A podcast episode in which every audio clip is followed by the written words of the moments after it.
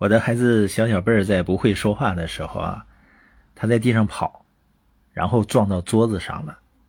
他就会哼，哼，哼，指着桌子很气愤的样子。一般这种情况呢，我们都会先安抚他的情绪，理解他撞疼了，理解他的感受，然后呢，跟他解释，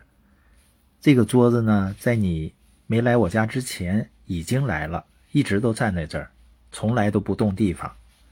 你觉得刚才是他跑撞了你呢，还是你撞了他呢？当然，孩子很小啊，他可能还认为桌子有问题。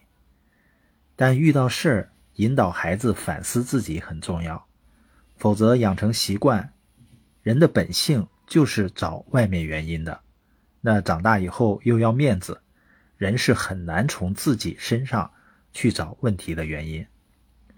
如果我们遇到问题只是找外面的原因，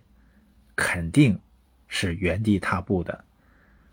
这就导致了很多人，你看他十年、二十年、三十年在一个领域里面都没什么变化。那现在有个问题，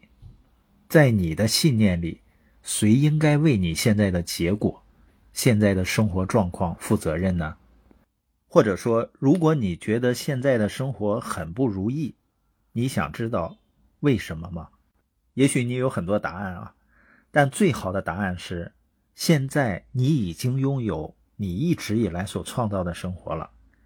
帕斯卡曾经说过啊，我们今天的成就是昨天思想的全部总和。今天的你是昨天你的思想产物，明天的你呢？将会是今天你的思想产物。当然，这样说并不是让我们责备自己，是要认识到我们需要成长和改变。我们能够明白，我们今天所拥有的一切，就是因为我们过去的选择、我们的心态、我们的思考方式、我们的行动所决定的。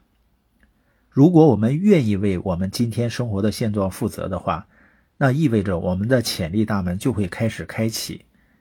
所谓能力，就是在我们不断去做的过程中训练出来的；潜力也是在不断的去重复做事情过程中开发出来的。所以，一个人如果他的信念是自己为自己想要的结果负责，能力会很快提升上来；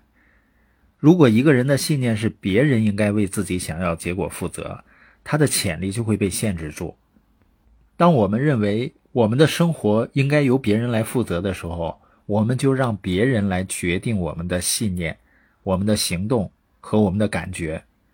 你就受到其他人的摆布和控制了。所以，我们经常要告诉自己的话是：我要负责，我要负责，我要负责。